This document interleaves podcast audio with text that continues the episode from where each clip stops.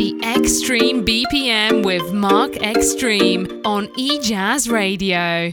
So, welcome to the Xtreme BPM. My name is Mark Xtreme, and uh, we do this every single Friday that is between uh, 8 to 9. Uh, that is uh, East African times. So I'm talking to Courtney Jacobs. How are you doing this afternoon for you? You know, doing well. I'm happy to be here. Thanks again for having me on. Yeah, I'm glad to be talking to you. So, uh, you know, I got introduced to you through the single Canary.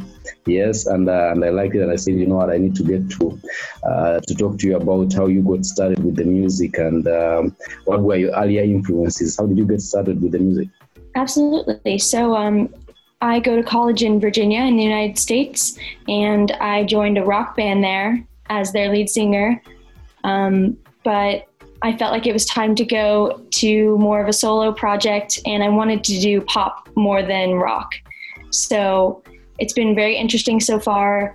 It's just uh, me and my producer. I write um, and sing all of the songs, and then he helps me with the instrumentation and uh, the production and engineering. So it's been really great so far um, in terms of influences. Um, I really take inspiration from Lorde and Lana Del Rey. Um, I think that my voice kind of takes inspiration from their styles. Um, and then definitely some funk and jazz influences um, that has been very trendy in pop recently, you know, with Shawn Mendes and um, other artists like that, bringing funk and, you know, jazz influences into pop has been very in style right now, which is really great for me because I've always loved that kind of music. So yeah. when I was reading about you, you first you went to school, then later, um, then then uh, you hadn't started doing music. Then you discovered that you know I can when I get into the band, I found people that can do music with me. Why did you start later on? I was always very shy. I never liked speaking or performing in front of people. Um, but in college, I kind of broke out of my shell and I decided that, you know, I wanted to pursue music, even if I was really shy to be in front of an audience. But eventually, the shyness wore off, and now I love being on stage. It's great. There's the single that we have that we're going to premiere uh, that is Canary. But uh, before we get into that, you know, uh, how is it different right now uh, uh, versus when you were working with the band as a lead singer, and then now you as a solo artist? How how are the two experiences for you? Being in a band with five other people, you know, it's very hard to get six people to agree on anything. Yep. Um, so it's been really nice just being in a two person team. And um, my producer and I really share the same vision for how we want everything to sound and the messages that we want to bring through the music. So it's been really quick. The process takes a lot less time. Um, and especially because a lot of the instruments that are in my songs, especially in Canary, are synthesized rather than live recorded instruments with guitar solos and stuff like that. It's a very um, streamlined process now versus then it was more, um, you know, a you team you had, you had, you had to actually play, you know? Exactly, yeah. Yeah, and uh, what comes easier for you when you're making the music, uh, or how does the inspiration come about? Do you get into studio and start jamming to some some to something that the producer gets for you, or do you go in there with with a plan? You know, this is what I've been. You know, you know, some people record on their phone some voice notes, and then they record uh, like the melodies that come to them. How is it for you? That's exactly what I do. Um, I make full demos on uh, GarageBand because I'm I'm not a good producer myself. Um, so I go into GarageBand and I use the default instruments to kind of map out what I want to happen in each part of the song. I come up with the lyrics and melody, and then I bring that entire thing to my producer, and then he just replaces my horrible instruments with his great instruments. I love coming in with a plan because most of the decisions of the song are made so we don't have to go back and forth a hundred times. Whereas you know with the band um, you know each person would have a different idea of how a certain part of the song should go. And um, i think it's just very nice to be able to come in with almost a fully formed song and then just he just makes it 10 times better.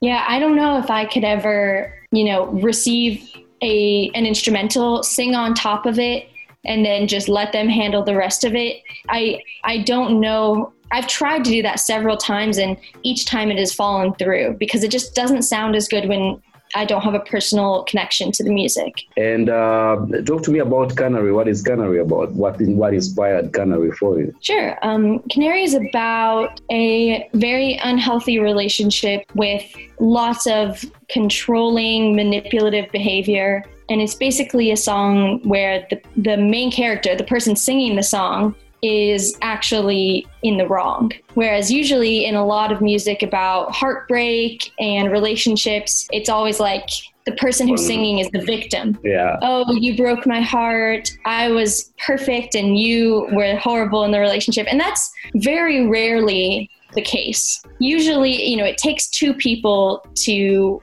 you know, make mess up, a mess up relationship. Mm-hmm. So there's multiple sides to every story. Like I, I always say that. And so I try to reflect that in my music.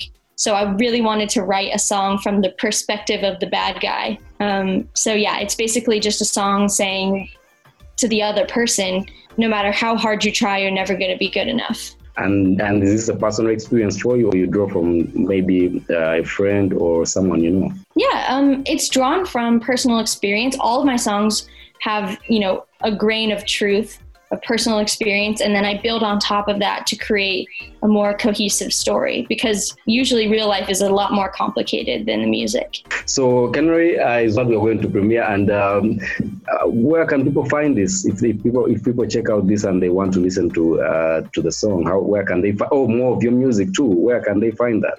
It will be on you know spotify itunes amazon music google play all of those kinds of things um, but then I also will have the track on SoundCloud, and um, you can always find the links in my Instagram, social media, all that stuff. I will have it linked there. Uh, and uh, what what do you have planned? Because you know, I know, I know, uh, with with the pandemic, it messed up a lot of things, a lot of plans. You can't really go to studio and work with people right now. You don't trust where they have been at.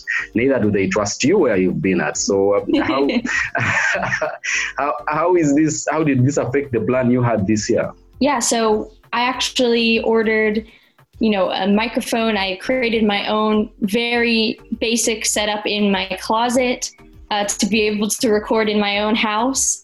Um, it definitely would sound better in a studio, but my producer is very talented, and I'm sure he can work with what I'm with what I'm giving him.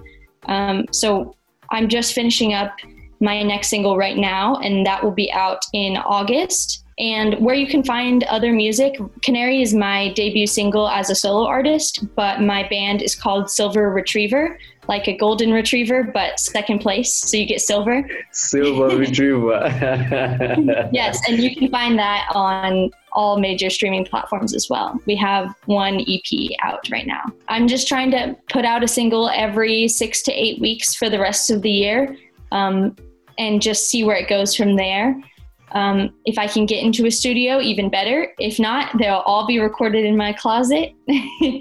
And I hope to play some some virtual shows.